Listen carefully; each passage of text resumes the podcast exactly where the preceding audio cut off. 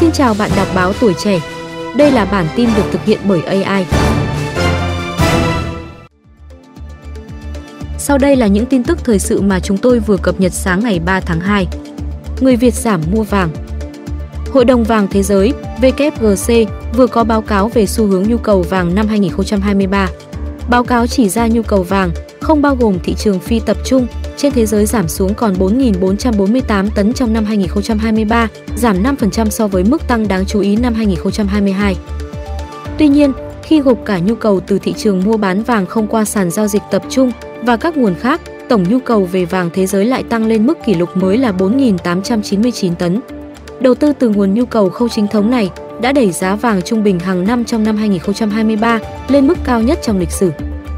Riêng tại Việt Nam, nhu cầu tiêu dùng vàng giảm nhẹ khoảng 6%, từ 59,1 tấn trong năm 2022 xuống còn 55,5 tấn trong năm 2023. Vàng miếng và vàng su đã có mức giảm nhẹ 2% trong năm 2023 so với cùng kỳ, ở mức 40 tấn. Đầu tư vàng tại Việt Nam tăng mạnh trong quý 4 nhờ sự điều chỉnh giá. Ngoài ra theo WGC, Việt Nam đã có sự suy giảm đáng kể về nhu cầu vàng trang sức, giảm 16% xuống còn 15 tấn. Sự suy giảm này được thể hiện bằng 4 quý liên tiếp giảm so với cùng kỳ năm trước do tăng trưởng kinh tế chậm lại và lạm phát tương đối cao trong khu vực. Trong khi đó, sản lượng khai thác vàng tương đối ổn định vào năm 2023, tăng 1%. Vàng tái chế tăng 9%, thấp hơn dự kiến do giá vàng cao và đẩy tổng nguồn cung tăng 3%.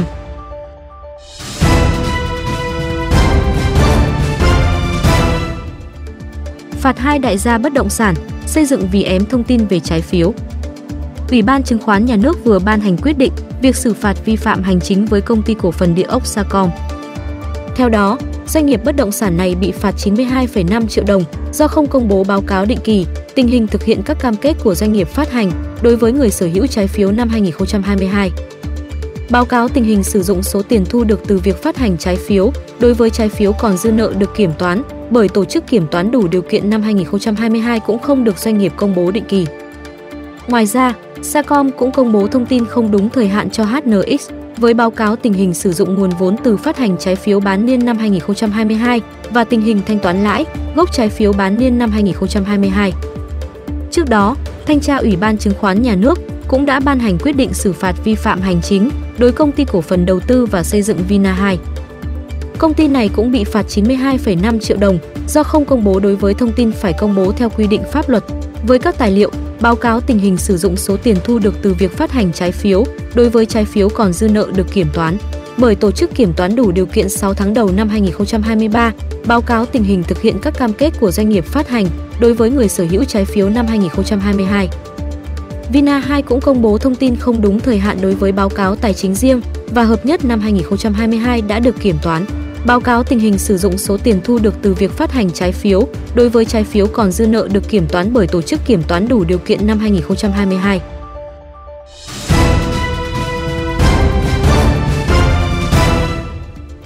Xuất cấp hơn 7.000 tấn gạo cho 9 địa phương. Ngày 2 tháng 2, Thủ tướng Chính phủ có quyết định số 141 QĐTtg giao Bộ Tài chính xuất cấp không thu tiền hơn 7.000 tấn gạo từ nguồn dự trữ quốc gia cho 9 địa phương để hỗ trợ nhân dân dịp Tết Giáp Thìn và dịp Giáp Hạt năm 2024.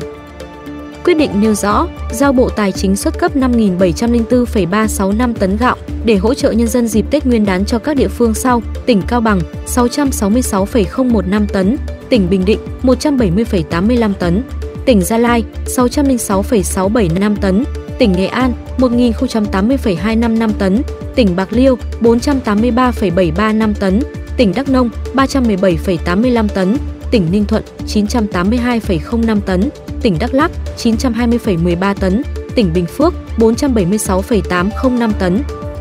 Đồng thời, giao Bộ Tài chính xuất cấp 1.610,97 tấn gạo cho các địa phương sau để hỗ trợ nhân dân dịp giáp hạt, tỉnh Gia Lai 588,375 tấn, tỉnh Đắk Nông 315,825 tấn, tỉnh Đắk Lắk 706,77 tấn.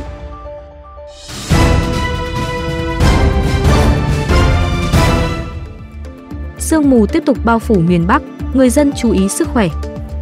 Tin tức từ Trung tâm Dự báo Khí tượng Thủy văn Quốc gia, trong sáng nay 3 tháng 2, hiện tượng sương mù ở miền Bắc, trong đó có thủ đô Hà Nội, sẽ tiếp tục xảy ra. Theo ứng dụng PAME, cùng với sương mù dày đặc, độ ẩm cao, chất lượng không khí nhiều khu vực của thủ đô Hà Nội ở mức rất có hại cho sức khỏe. Trong ngày 2 tháng 2, tại Chùa Láng, quận Đống Đa ghi nhận chỉ số ô nhiễm không khí ở mức 265, Trung tâm Sao Mai, quận Thanh Xuân, chỉ số 264, Đội Cấn, quận Ba Đình, chỉ số 263. Cục Quản lý Môi trường Y tế, Bộ Y tế đã có văn bản gửi Sở Y tế các tỉnh, thành phố trực thuộc Trung ương, khuyến cáo người dân các biện pháp bảo vệ sức khỏe trước ảnh hưởng của ô nhiễm không khí. Cụ thể, khi chỉ số chất lượng không khí ở mức rất xấu, 201 đến 300 đối với người bình thường, cần tránh các hoạt động ngoài trời trong thời gian dài hoặc tham gia các hoạt động vận động cần gắng sức.